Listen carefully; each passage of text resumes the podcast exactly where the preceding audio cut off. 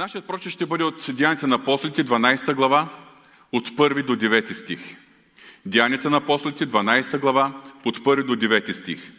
Около това време цар Иро служи ръка на някой от църквата, за да им стори зло. Уби с меч Иоанновия брат Яков. И като видя, че това се понрави на юдеите, той освен това хвана и Петър. Това беше пресните на безквасните хлябове. И като го задържа, хвърли го в тъмница и го предаде на четири четворки войници да го пазят, с намерение да го изведе пред народа след Пасхата. И така те пазиха Петър в тъмницата, а църквата принасяше пред Бога усърдна молитва за него. През същата нощ, когато Иро щеше да го изведе, Петър спеше между двама войници, окован с две вериги и стражари пред вратата охраняваха тъмницата. И ето един ангел от Господа застана до него и светлина усия килията. И като побутна Петър по ребрата, разбуди го и му казва, ставай бързо! И веригите паднаха от ръцете му. Ангелът му каза, опаши се и обуй сандалите си. И той направи така. Тогава му каза, обличи дрехата си и ела след мен. И Петър излезе и го следваше, без да знае, че извършеното от ангела е действителност, а си мислеше, че вижда видение. Боже святи, молим ти ти да прибавиш Твоето помазание върху Словото си. Това са думи от свещеното писание. Върху тях ние ще размишляваме. Молите да благословиш и моето сърце, и моите мисли, и моите устни. Молите да благословиш сърцата на всички нас. Словото Ти да се вселява в нас богато. Боже святи, отваряме себе си за Тебе, за думите, които Ти ще ни говориш тази сутрин. В името на Исус. Амин. Прочетах за едно от най-впечатляващите чудеса, които са описани в книгата на Деяния на апостолите. Кое е това чудо? Това, че ангел е разбудил Петър и отворил вратата на тъмницата и е отвързал ръцете му от виригите и го е извел? Не. За мен е по-голямото чудо е, че в нощта преди да бъде изведен, за да бъде екзекутиран, Петър е имал този мир да спи спокойно.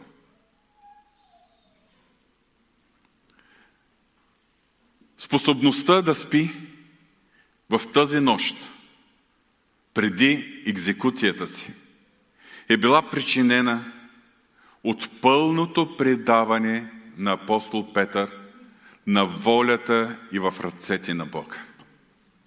Можем да си представим това. Да очакваш сутринта, че ще бъде екзекуцията ти и да спи спокойно. Това е сън, който ни показва една вътрешна свобода. Липса на какъвто и да е страх или безпокойство. Един пълен мир в Исус Христос. Как е достигнал апостол Петър до тази вътрешна свобода и до този вътрешен мир, вътрешен комфорт? Разбира се, това не е станало отведнъж. Може би някой си мисли, че Бог дава благодат, специално помазание за такива случаи. Да, наистина. Винаги Бог дава достатъчна мярка на благодат за всяка ситуация, през която ние преминаваме. Обаче има неща, за които Бог желая ние да дораснем, да се развиваме, да пораснем. И Симон Петър, още от времето, когато е бил ученик на Исус Христос, защото след това вече ние го виждаме като апостол, в ранната църква и водач, така, един от водещите апостоли в началото. Та, Симон Пестър е имал път да извърви, път на развитие, докато достигне до този момент. Да има този вътрешен мир, този вътрешен комфорт, тази вътрешна свобода. Също така знаем, че една от важните характеристики на ранната църква – е, че е била църква на молитвата. Молеща се църква. Но за нас е интересно да проследим и как ранната църква е израствала в молитва. За да бъде църква, която печели духовни победи в молитва. И така, днес ние ще погледнем най-напред към църквата и към нейното развитие в молитвеният и живот, а след това по-конкретно ще се спрем върху личността и израстването на Симон Петър. И така, ние знаем за началото на църквата. То е било поставено на денът Петдесятница. След няколко седмици, през следващият месец, ние ще отпразнуваме този ден, ще си припомним тези събития, това събитие, което се е случило. Но нека си припомним старта, началото, раждането на църквата. Това е било едно невероятно благословение. Още от първия ден 3000 нови души. Скоро след това стават само в Иерусалим 5, над 5000. Невероятно благословение, невероятен отзвук. Казва се, хората ги почитаха, населението, другите юдеи имаха страх от повярвалите. Дори и свещеници са покорявали на вярата. Имало и невероятни резултати на души, които са се спасявали, чудеса са се случвали. Имало и невероятен ентусиазъм сред вярващите. Църквата Христова е била родена в молитва, затова винаги молитвата е най-естествената среда, в която църквата може да съществува и да се развива. Да отделиш църквата от молитвата, това означава да извадиш рибата от водата. Това ще се случи с църквата. Молитвата е средата, духовната среда, духовната атмосфера, в която църквата може да живее и да съществува. Затова ние четем още в Деянията 2 глава, веднага след 50-ница, 42 стих. И те постоянстваха по учението на апостолите, в общението, в преломяването на хляба и в молитвите. Забележете в множествено число. В молитвите. От Деяния на апостолите разбираме, че първите вярващи, които непрекъснато са се умножавали, били отдадени изцяло на новата си вяра в Исус като Месия – те са го приемали като спасител. Те са били посветени напълно на общението с другите негови ученици, другите вярващи. В 2 глава 46 и 47 стих, края на главата четем, всеки ден прикарваха в храма единни духом, разчупваха хляб по къщите и се храниха с радост и чистосърдечие, като хвалиха Бога и печелиха благоволението на целия народ. А Господ всеки ден прибавяше към църквата унези, които се спасяваха. Славно време. И много, много хора вероятно са си мислили, че така ще бъде завинаги. И на мен ми се иска всички да живеем в една такава среда, в една такава обстановка, в едно такова помазание и всеки ден Господ да прибавя тези, които се спасяват. Обаче, още на следващата глава, трета глава, ние виждаме, когато нали, четахме, че всеки ден те са отивали в храма, все още не са били изгонени от храма. Двама от тях, от апостолите, Петър и Йоан, отивали в храма. И там на красната врата, или вратата наречена красиви врати, видяли да стои един куц човек по рождение, който да проси. И ние знаем какво се е случило. А Петър каза, сребро и злато аз нямам, но каквото имам, това ти давам. В името на Исус Христос Назаряни настани и худи. Силата силата на Божието помазание. Това чудо, което се е случило, защото този човек моментално бил изцелен и проходил и влезал в храма и се радвал и величаял Господа. Веднага съм събрал множество, привлечено от, от това чудо в, така, в този ъгъл на двора, наречен Соломоновия притвор. И там имало нова възможност, нов повод за благовестие. Апостол Петър и Йоанн са проповядвали и ако прочетете тяхната проповед, фокуса е бил Исус Христос, който вие юдеите убихте, но Него Господ възкреси. И след като има чудеса и благословение, е последвал първият арест. Веднага се повдига гонение. Четвърта глава, от първи до трети стих. И когато те още говориха на хората, свещениците, началникът на храмовата стража и садокеите дойдоха при тях, възмутени, че те получаваха народа и проповядваха в името на Исус възкресението на мъртвите. И така служиха ръце на тях и ги поставиха по стража до следващия ден, защото беше вече при вечер. Знаем, че следващия ден се събра, са събрали първосвещеника, началници, старейшините, книжници, Синедриона – И те са били разпитвани пред всички тях. И пред тях точно Петър изрекал тези знаменателни думи, говорейки за Исус Христос. И чрез никой друг няма спасение, защото няма под небето друго име дадено на човеца, чрез което трябва да се спасим.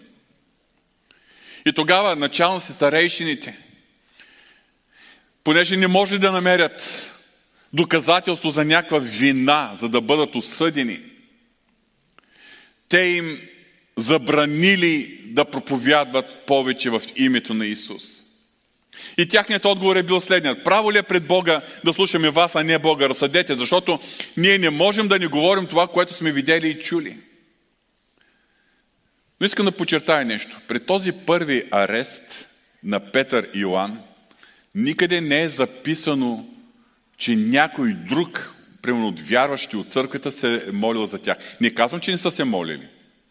Но вие знаете, че в Божието Слово се записват тези неща, които имат решаващо значение. В Деяните на апостолите 12 глава, когато прочетахме, че Петър е бил избавен от тъмницата, ние четахме преди това, че църквата пренасяше усърдна молитва за него. Съвсем естествено е, че Бог е сторил това чудо в отговор на молитвите на вярващи, на църквата. Тук, дори да е имало вярващи, които се молят, явно, че молитвата не е била така решаваща и нищо не е записано за молитвата на църквата. Обаче, както апостолите, така и другите вярващи събрани, след като били освободени тези двамата, Петър и Йоанн, те като разказали какво се е случило, ние четем за една друга молитва, на която аз се възхищавам. Тя е записана в 4 глава, 24 и 20, е, е, стих надолу, до 31 стих.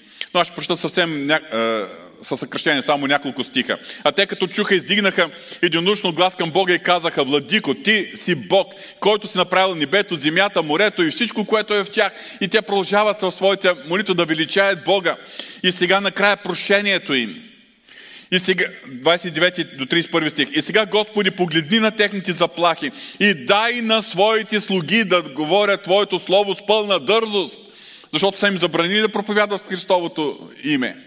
А те казват, дай им тази дързост, дай им възможност да говорят Твоето Слово с първа дързост, докато Ти простираш ръката си да изцеляваш и да става знамение чудеса чрез името на Твоя свят Син Исус.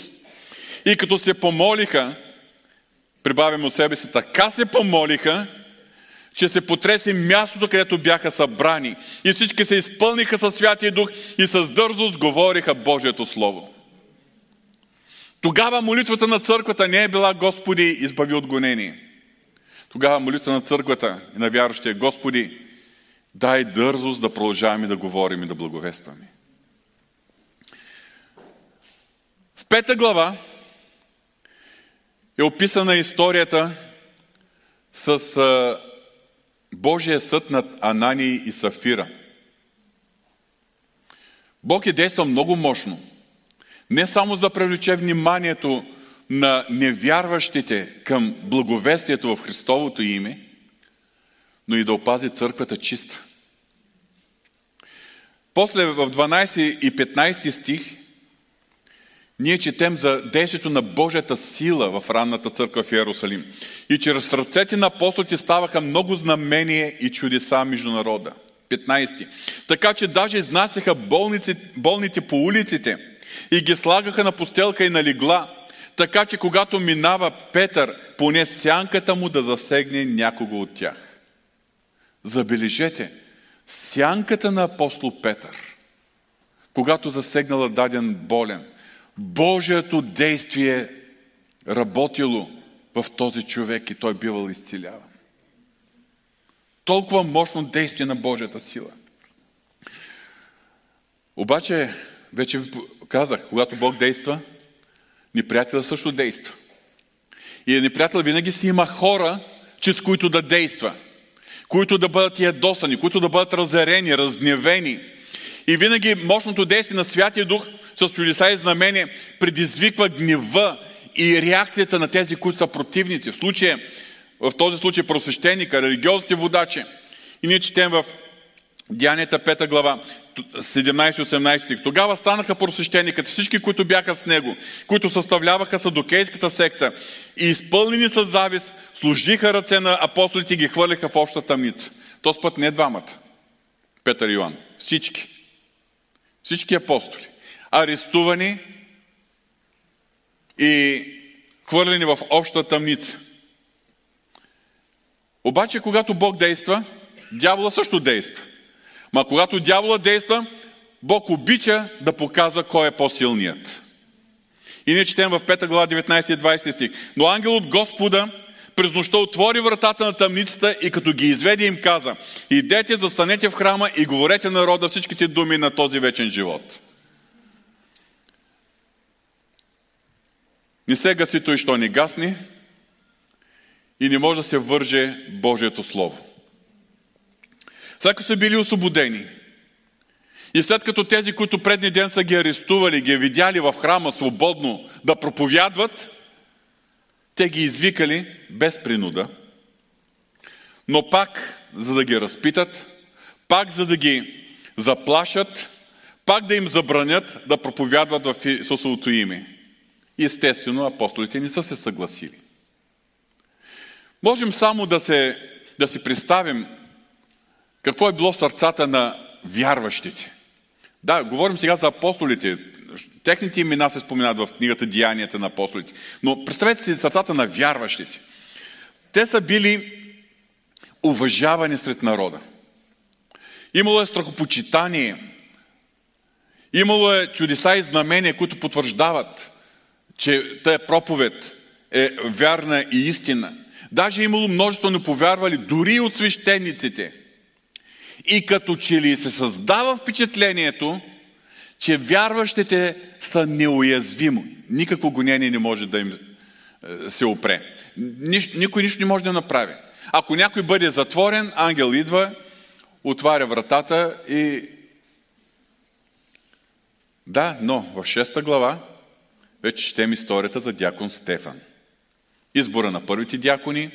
Дякон Стефан, който освен, че бил ръкоположен за дякон и му са били заедно с другите дякони възложени да се грижи за трапезите, за социалните дейности на църквата. В крайна сметка той е бил по призвание и чрез по помазание благовестител.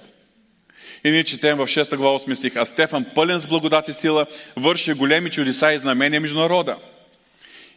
И той е проповядвал, той се е молил, ставали са чудеса и знамения. И тогава последвал неговият арест. Не четем никъде църквата да се е молила за него. Обаче, ние много добре знаем историята, съдът, пред който той е бил изправен, неговата защитна реч и в крайна сметка той е бил убит с камъни. Първият мъченик за вярата. Убит с камъни. И ние можем да си представим, и да предположим само какъв, колко стресиращо е било това за вярващите. Съвсем на, преди това ангел от Господ отваря вратата на тъмницата ми. Този ангел не можа ли да дойде да отвори вратата на тъмницата на дякон Стефан? Но не само, че вероятно, това са мои разсъждения, предположения, вярващите са били стресирани от случилото се, но се е повдигнало гонение. И вярващите трябва да, се, да напуснат Иерусалим масово. И те са пръснали по различните, както се казва, юдейски, самарийски околи, обаче не за да мълчат, а да проповядват и така благовестието тръгнало се разпространява. И другите градове и села на Юдея, на Самария, на Галилея, докато апостолите в този период останали в Иерусалим. Минали още години. Историята е описана в Деянията на апостолите 12 глава, която прочетохме, се е случило през 44-та година след рождението на Исус Христос. Минали, минали са доста години. Но ние четем в първи втори стих. Около това време цар Ирод служи ръка на някой от църквата, за да им стори зло. Оби с меч Йоановия брат Яков. Отново жертва. Отново жертва. И отново скъп за вярващите служител, един от апостолите, един от водачите, една ключова личност, че той даже е брат на Йоанн. Защо Бог е допуснал да бъде убит дякон Стефан? Защо Бог е допуснал да бъде убит Яков, а след това, както прочетохме, е бил избавен апостол Петър? Аз не зная. Какви са били плановете на Бога? Не зная. Защо Бог избавя някои, а други не избавя? Нямам отговор. Но както в други такива моменти съм казвал, когато не разбираме Бога, тогава е време да му вярваме. Но явно, че това нещо е бил, това събитие отново е разтревожило вярващите. Не се казва нищо, но позволявам си да предполагам. Защото скоро след това те преживяли още един шок. Цар Ирод, става въпрос за Ирод Егрипа, като видял, че това се е харесало на народа, веднага решил да хвани главният между тях. Апостол Петър. Трети, четвърти стих. И като видя, че това се понрави на юдеите, той освен това хвана и Петър. Това беше през дните на безквасните хлябови. И като го задържа, хвърли го в тъмница и го предаде на четири четворки войници. 16 души стража са го пасили. Страхотен престъпник. Само и само да ни избяга. С намерение да го изведе пред народа след Паската. Тогава явно църквата вече се е стреснала. Стефан е бил убит, последвало е гонение. Яков е бил убит, сега е ред на Симон Петър, апостол Петър. Най-главният между апостолите, който е бил тогава в Иерусалим. И ние четем в пети стих. И така те, говорим за четирите четворки войници, а самият Петър, както разбираме от описанието, е спял между двама войника. Така че те пазиха Петър в тъмницата, а църквата принасяше пред Бога усърдна молитва за него. Забелязвате ли? Това е първия случай, когато четем, че църквата е принасяла усърдна молитва за избавлението на един Божий служител. Като че ли е трябвало време църквата да дорасне, да осъзнае, да разбере, че и тя има роля в такива моменти. И че трябва да се моли, и че с молитва да спечелва победи за Божието царство. До този момент, като че всичко се е случило толкова спонтанно, чрез Божията благодат, чрез Божието помазание, чудеса и знамения. Убеден съм, че вярващите не са изоставяли молитвата. Не, не, далеч съм от тази мисъл. Но просто явно, че е имало един процес да могат те да се ориентират за какво да се молят, как да се молят, как да бъде мотивирана молитвата, на каква посока да бъде насочена. Може би те си мисли, че след като са повярвали в Исус Христос, автоматично те са в Неговата защита и нищо не може да им се случи. Да, ама не. Дякон Стефан, апостол Яков. И Бог започнал да допуска обстоятелства, чрез които да ги притиска. В резултат на тези обстоятелства, чрез които Господ ги притиска, вярващи започнали от една страна да благовестват извън Иерусалим, това е при първото гонение след дякон Стефан, а тук в тази ситуация виждаме, че вярващи са се стегнали, са застанали сериозно на молитва. А църквата пренасяше пред Бога, забележете, усърдна молитва за Него. Има една важна пулка. Църквата на Исус Христос е била родена в молитвата. Вярвам, че църквата, ранната църква и през всички векове църквата никога не е изоставила молитвата. Молитвата е най-естествената среда, в която може да расте и да се развива църквата и да съществува. Но както църквата като цяло, така и всеки вярващ индивидуално има нужда да израства в своята молитва. Има нужда от израстване за разбиране на молитвата. За разбиране на това, за какво е предназначена молитва. Да, има момент, когато ние се радваме на Божието присъствие и сме готови да, да бъдем ентусиазирани, щастливи, радостни, но има моменти, когато ще стоим пред Бога и ще плачем с неизговорими стенания, защото има нужда Бог да се намеси някъде. Има нужда всеки вярващ и всяка църква да расте в разбиране, в осъзнаване на важността на молитвата, ролята на молитвата, как да се молим, мотивацията, с която заставаме в молитвата. В много области ние трябва да растем, защото това са взаимоотношения с Бога. Както в взаимоотношението, взаимоотношението с човек, всеки един от нас се нуждае да израства в тези взаимоотношения, особено с най-близките ни хора, в семейството.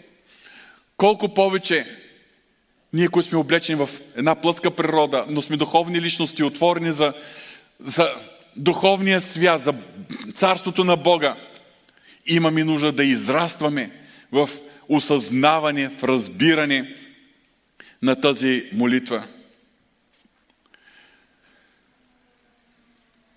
Божието Слово много ни говори за молитвата.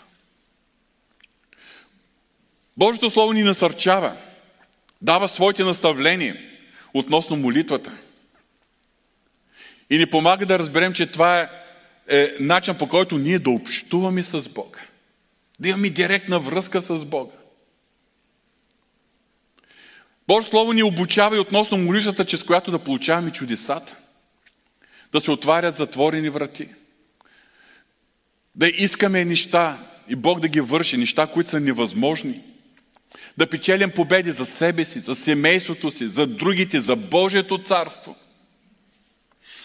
И всички ние, вярвам всички, които сме събрани тук и които ни гледат и онлайн, вярваме, че почитаме Божието Слово, приемаме поучението на Божието Слово, съгласяваме с Него. Понякога Божието Слово ни докосва дълбоко, ние се трогваме, разчувстваме се, взимаме решение – Ентусиазирани сме. Повече ще се молим, повече, с по-голямо усърдие ще търсим лицето на Господа. Но нека да си признаем, минава време, завърта на динамиката на живота, умът ни тръгва в различни посоки и като че ли много често този ентусиазъм угасва. И ние вземем решения в неделя, ама през седмица тези решения се забравят, изчезват. Затова много често Бог използва и втория метод. Първият метод е Словото. Но втория метод, той допуска обстоятелства, които ни притискат. Допуска проблеми и изпитания. Допуска болка или загуба, за да осъзнаем, че без Него не можем да сторим нищо за да осъзнаем, че се нуждаем от Него, отчаяно се нуждаем от Него. От Неговата сила, от Неговата помощ, от Неговото водителство, от Неговата намеса.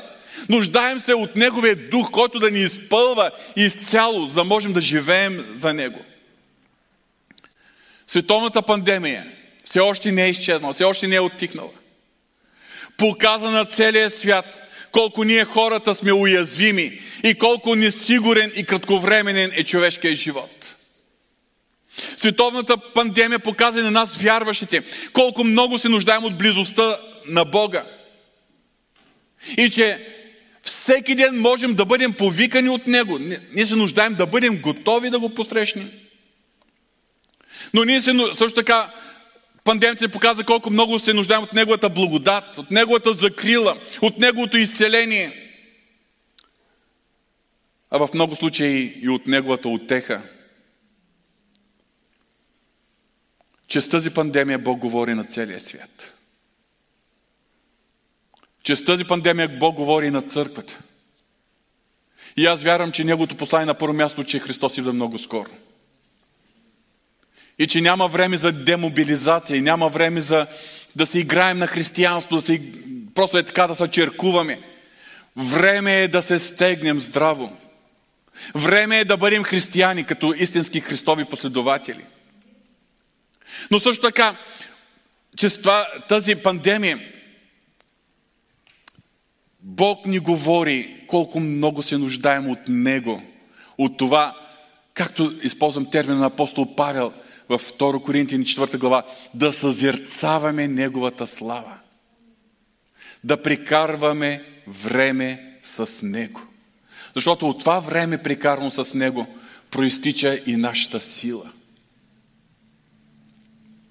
а когато Бог отправя послание към нас, по-добре е да имаме отворени уши и да се вслушаме. Ние, вярващи от последното време, се нуждаем повече от Божията благодат и сила. Повече от Божието водителство. Нуждаем се повече време да прекарваме в молитва, отколкото вярващите през всички други векове до сега. Да, имало е периоди, когато църквата е преминала през жестоки гонения. Много по-жестоки от тези, които прочетахме в книгата Деяния на апостолите. Имало е етапи, когато с стотици с хиляди вярващи наведнъж са били умъртвявани заради вярата си, изгарени на кладите, осветяващи с телата си и градините на Нерон или хвърли на лъвовете в арените на, Рим, на римската столица. Имало е страшни периоди. Обаче, днеска ние имаме най-големия проблем в християнството през цялата история.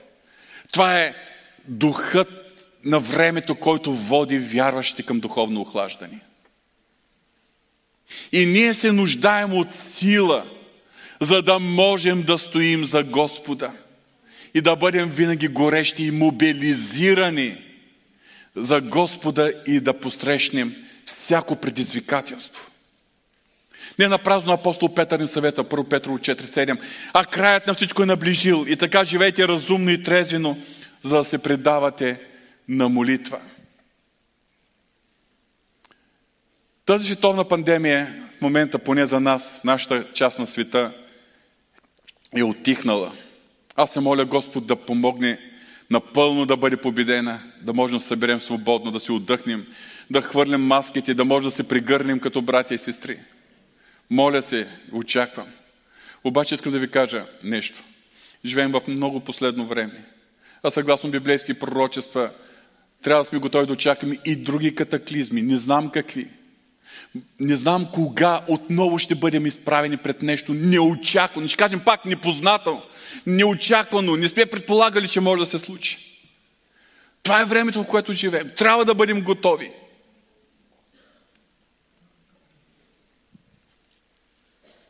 Сега от църквата да насочим своя поглед към самият апостол Петър.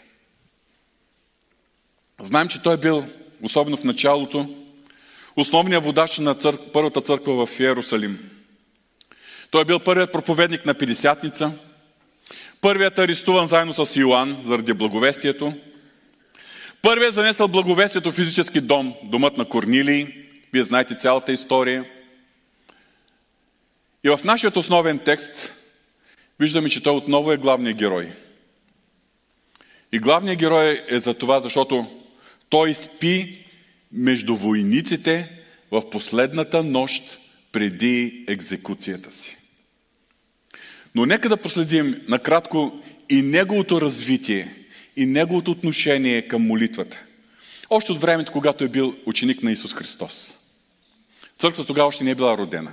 Три години и половина преди това, откакто той е бил призован да следва Христос. Интересното е, че в този период, когато той е бил ученик на Исус Христос, има записани други случаи, когато Симон Петър е спял. Спомняте ли си? Първият случай е на планината на преображението. За тази история, тя е толкова впечатляваща и толкова ключова, че е записана в трите синоптични Евангелия. В Матея 17 глава, в Марк 9 глава и в Лука 9 глава. Знаем от историята, че Исус Христос взел със себе си само Петър, Яков и Йоанн и с тях се изкачил на една висока планина. Чита Лука 9 глава 29 до 31 стих. И като се молеше, видът на лицето му се измени и облеклото му стана бяло и блестящо. И ето двама мъже говориха с него. Те бяха Моисей и Илия, които се явиха в славата и говориха за смъртта му, с която му предстоеше да завърши живота си в Иерусалим. Това се е случило с Исус Христос, когато се е молил – когато се е молил, той е бил обгърнат от Божията слава. Обаче тримата ученици, 32 стих, а Петър и онези, които бяха с него, забележете, че специално се казва Петър и онези, които бяха с него, ги беше налегнал сън. Но като се разбудиха, видяха славата му и двамата мъже, които стояха с него. Все пак са се събудили на време. Не са проспали цялото събитие. Събудили са се да видят Христос в славата му. Събудили са се, за да видят Моисей и Илия, които разговарят с него. Събудили са се, за да чуят нещо много важно. И от облака дойде глас, който каза, този е моят син, моят избранник, него слушайте. Обаче важното е да отбележим, че въпреки умората от изкачването на планината, Исус Христос се е молил. Да не забравим, че Той е бил в човешка естество, ограничен човешка плът. И Той е бил толкова уморен, колкото Петър, Яков и Йоан. Обаче той е преодолял умората и започнал да се моли. И Божията слава го е осенил. Тоест, той се е облякал в славата, която му принадлежи. В същото време, тримата ученици, специално се почетава Петър и останалите, заспали и изпуснали да преживеят в пълнота Христовата слава. Но има и още нещо, което искам да обърна вниманието ви, което Петър, пък и другите пропуснали да чуят. Защото Моисей и Илие са разговаряли с Исус Христос за смъртта му, как ще завърши животът му в Иерусалим. Нали знаете, че през всичките години, когато Христос ги е предупреждавал, предупреждавал своите ученици, това е било един камък за припъване на тях. И Петър, същия Петър е казал, Исус, не се притеснявай, аз съм с тебе. Що като аз съм с тебе, нищо лошо няма да се случи. Спокойно, бъди спокоен. Имаше един случай, когато даже Исус Христос се обърнал към него и му казал, махни се зад мене, сатано. Защото един друг е говорил в този момент с него. Учениците на Исус Христос отчаяно са се нуждаели да имат това откровение за мисията на Исус Христос. От Неговите думи те не били готови да приемат. Те са нуждаели да чуят това много проспали. Има ли спящи по време на богослужение?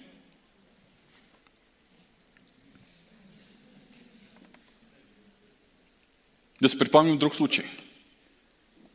Това се е случило последната вечер преди Христос да бъде арестуван. Най-напред учениците, заедно с Исус Христос, били за известно време, часове наред в горницата – където Исус Христос им не само, че е участвал в Пасхата и учили Господната вечеря, но, но просто е сподила сърцето си, дава им тези безценни съвети. Четете Йоанна 13, 14, 15, 16, 17 глави. Невероятни думи на Исус Христос, изречен точно в тази трапеза. Но едно от нещата, които Исус Христос е казал тази вечер, е записано в Лука 11 глава. И Господ каза, Симоне, Симоне, ето, Сатана ви изиска всички, за да ви пресее като жито. Но аз се молих за тебе, да ни ослабне твоята вяра. И ти като се обърнеш, утвърди братята си. Тези думи на Исус Христос ни показват нещо, в духовния, нещо което се случва в духовния свят. Не знаем как, но явно, че Сатана има някакъв достъп до Бога. Това го четем в книгата Йов от Стария Завет. Сатана ви изиска всички, за да ви представя през Христос. Значи Сатана има няк... право и понякога Бог му отдава правото да изиска неговите последователи, да бъдат пресяти. Ма Господи, нали, ти си източникът на всяко благословение. Като те следваме, ние ще очакваме благословенията да бъдат в нашия живот. Само благословенията ли? Има моменти, когато сме присявани. Сатана ни изисква. Как става това? Не знае. Ще го разберем, като отидем горе. Друго нещо, което ми прави впечатление. Исус Христос. Забележете, това е Исус Христос. Това е Божия син. Не е смъмрил дявола, не го е вързал, не го е изгонил, а просто предупредил Симон, Петър и останалите. Сатана ви изиска всички.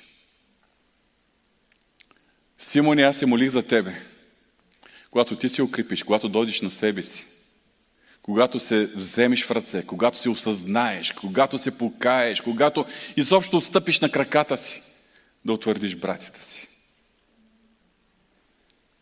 Защото ние, съвременните 50-но-харизматични вярващи, сме специалисти да гоним дявола от всякъде. Разболее се някой, веднага изгонваме. Случи се нещо друго, готови сме да вързаме, да гоним.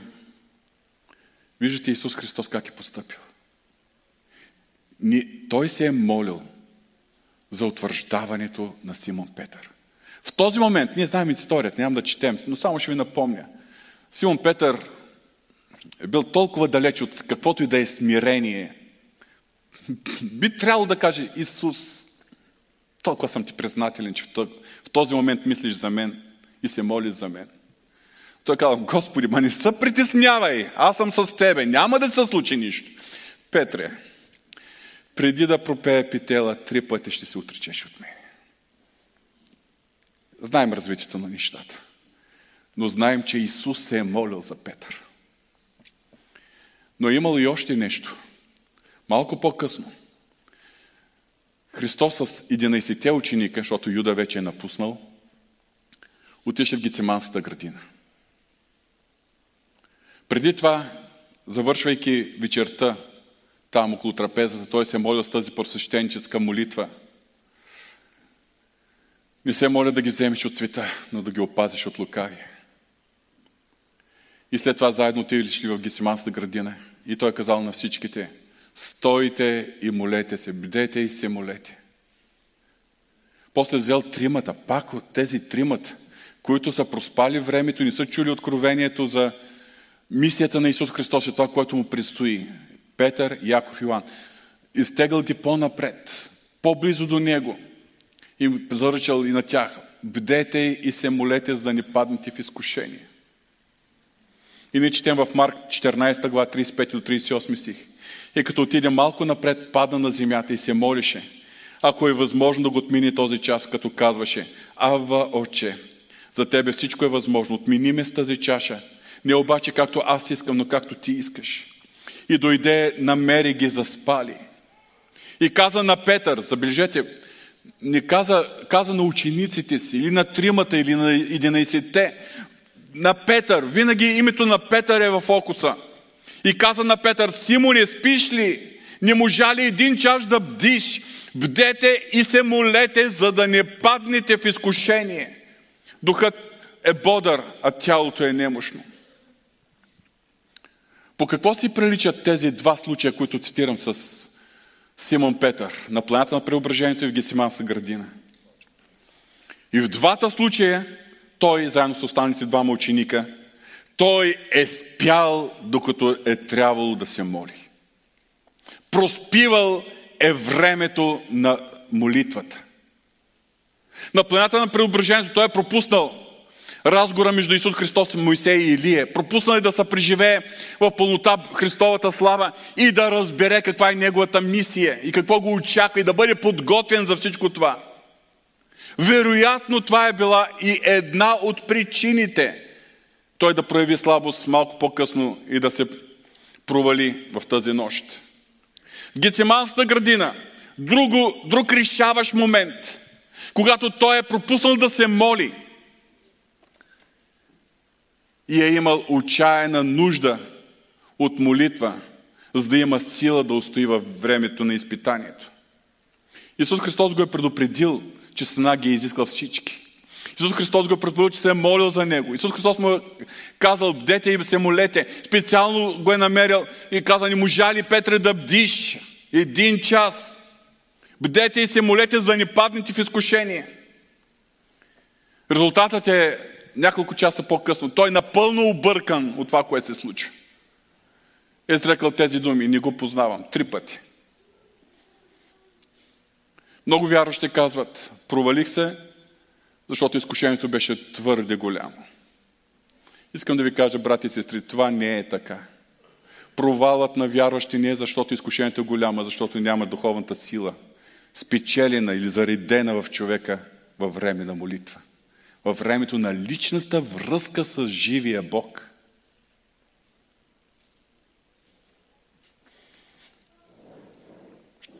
Сега да го насочим погледа си към онази тъмница. Деяните на апостолите 12 глава, 6 стих. През същата нощ, когато Ирод щеше да го изведе, Петър спеше, отново спеше. Спеше между двама войници, окован с вириги, и стражари пред вратата охраняваха тъмницата. Пак да задам аналогичен въпрос. По какво се различават първите два случая, на планината на преображението и Гециманска градина, от третия случай в тъмницата. В първите два случая Петър е проспивал времето, когато трябва да се моли. Поради което е пропуснал откровението за Божият скупителен план в Исус Христос и да се изпълни с сила, за да може да устои във времето на изпитанието. В третия случай, в тъмницата в Иерусалим, апостол Петър е спял,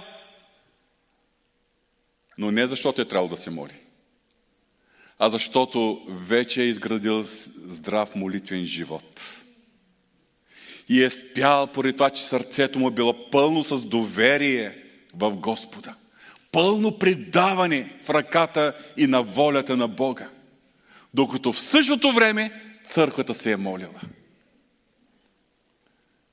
Въпреки, че не е записано специално, ние може да сме сигурни, че в този етап Петър вече като апостол имал изграден сериозен, здрав и стабилен личен молитвен живот. Той е бил с вярващите, когато четем Деянията 2 глава 42 стих. Те постоянстваха в общението на апостолите, по на апостолите в общението, в преломяването на хляба и в молитвите. Той е бил между апостолите, чието основен приоритет е бил, съгласно Деянията 6 глава 4 стих, а ние ще постоянстваме в молитвата и в служението на Словото. Той е имал личен молитвен живот. Това го виждаме в Иопия, Деяните на апостолите 10 глава. А на следващия ден, когато те пътуваха, наближиха града около 6 час, Петър се качи на покрива на къщата да се моли. И вярвам, че той е имал един изграден, стабилен, молитвен живот и лична връзка с Господ, където пристичала Неговата сила. Затова в затвора, очаквайки своята екзекуция, той е имал духовните сили, имал е и емоционалната непоколебимост, за да може да заспи. Църквата се е молила усърдно за него. Но така се е молила, че когато той се появил пред врата, тя не повярвала. Църквата не повярвала. Обаче Петър е спял, докато е дошъл ангела да го събуди. Да продължим с пулките за нас. Който спи, когато е време за молитва, след това ще пропадне във време на изпитание. Съгласни ли с това? Мога ли да чуя вашето амин? Приемате ли за себе си тази истина? Който спи, когато е време за молитва, след това пропада, пропада във време на изпитание. Който се моли, когато е време за молитва, той ще има силата да спи по време на изпитание. Амин. Има време на бурни изпитания, но има време на затишие и на спокойствие. Време, в което като че ли всичко е наред, като че ли Бог успокоява нещата. И това време на затишие е времето, което Бог ни подарява, за да се укрепваме в молитва. За съжаление, точно тогава ние се разпасваме. Точно тогава се отпускаме. Точно тогава се демобилизираме. Всичко ми е наред. О, днеска само Господи благослови работният ми ден или Господи благослови ми на изпита в университета и, и това е достатъчно.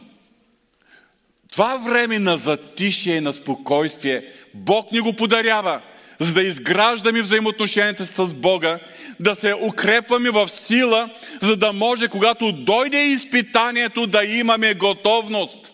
Тогава може да е късно да се хващаме здраво за молитвата. Понякога идват нещата толкова светкавично, толкова бързо и неочаквано, че няма време човек да се моли.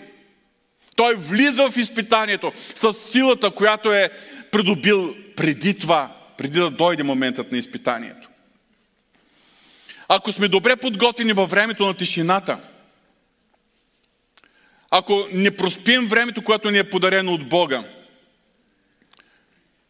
ако ние имаме тази духовна подготовка, тогава ние ще успеем да устоим на изпитанието. И през каквато и буря да допусне Господ, ще преминем, ще устоим.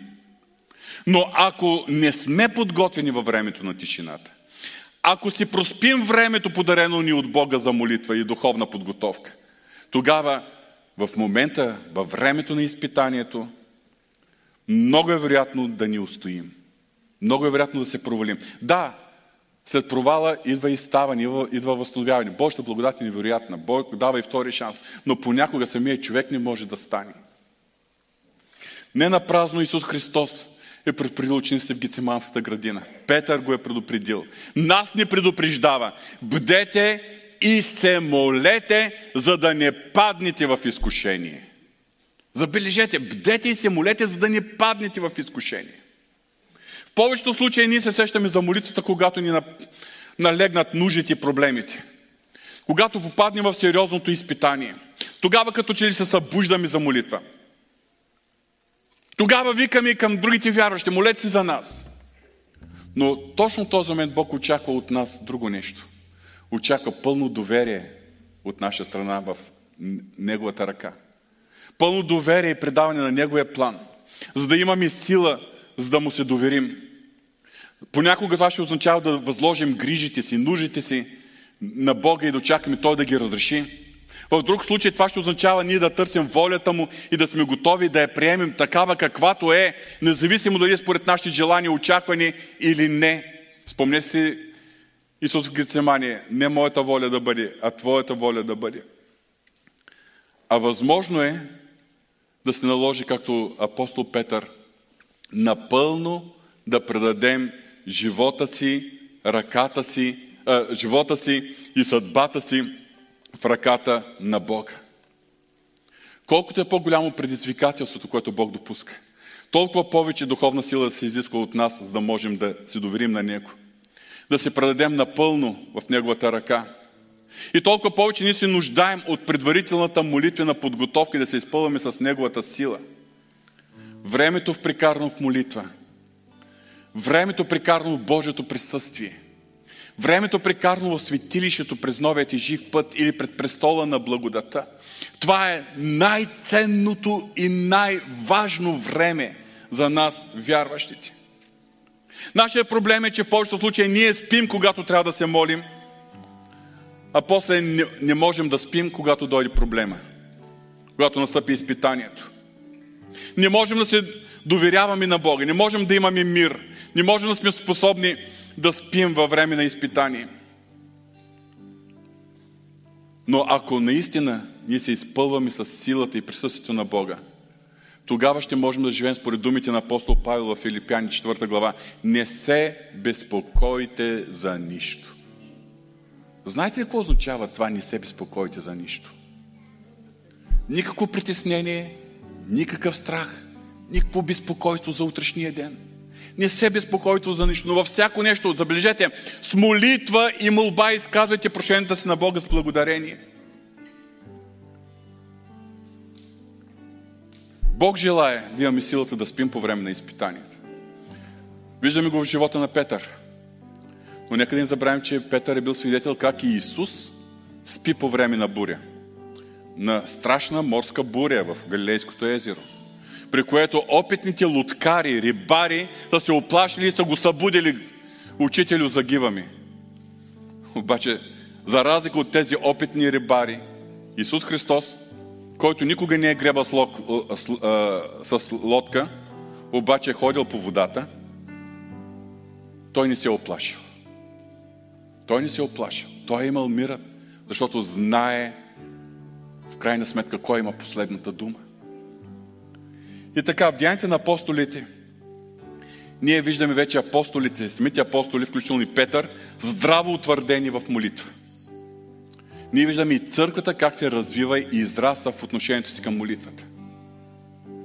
Обаче, въпреки че в цялото свещено писание, особено в Новия Завет, имаме много наставление за молитвата, забелязвате ли, че Исус Христос никога не ни е заповядал да се молим? И в посланията на апостолите ние нямаме ясно изявена заповед. Да, имаме насърчение да се молим, но нямаме заповед. Исус Христос е подканил учениците си, насърчавал ги показал им е колко е важна молитвата, но никой не им е заповядвал. Отивали се на някое уединено място, той се оттеглял на молитва по цяла нощ и не им е казал, сега ще стоите с мен, е тук, подредени, в строй, в една редица. 12-те, смене цяла нощ на молитва. Не. И те са се поспивали, докато той е бдял в молитва. Той им е показвал. Той ги е насърчавал, той ги е получавал, той им показал личния си пример. И, скъпи брати и сестри, от тази гледна точка, добре е ние да проумеем, че ние нямаме заповед да се молим от Бога.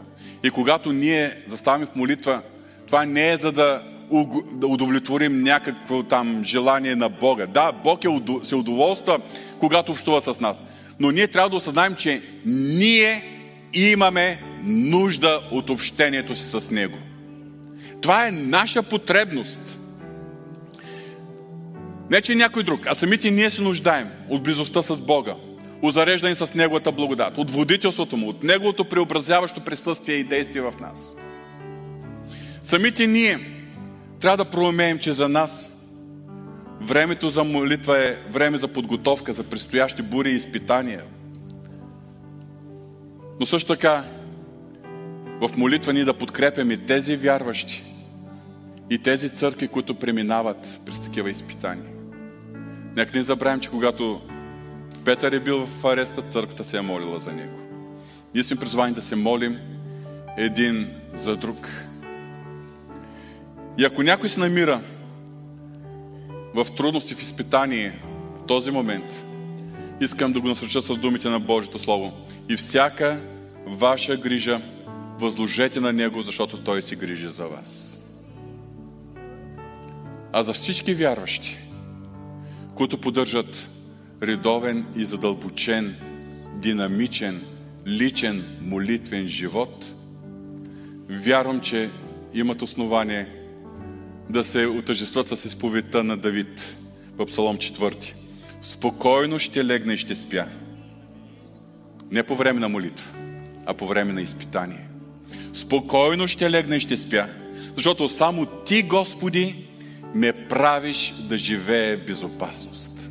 Амин. И ако говорим за молитва, нека сега да се молим, ако обичате да се изправите.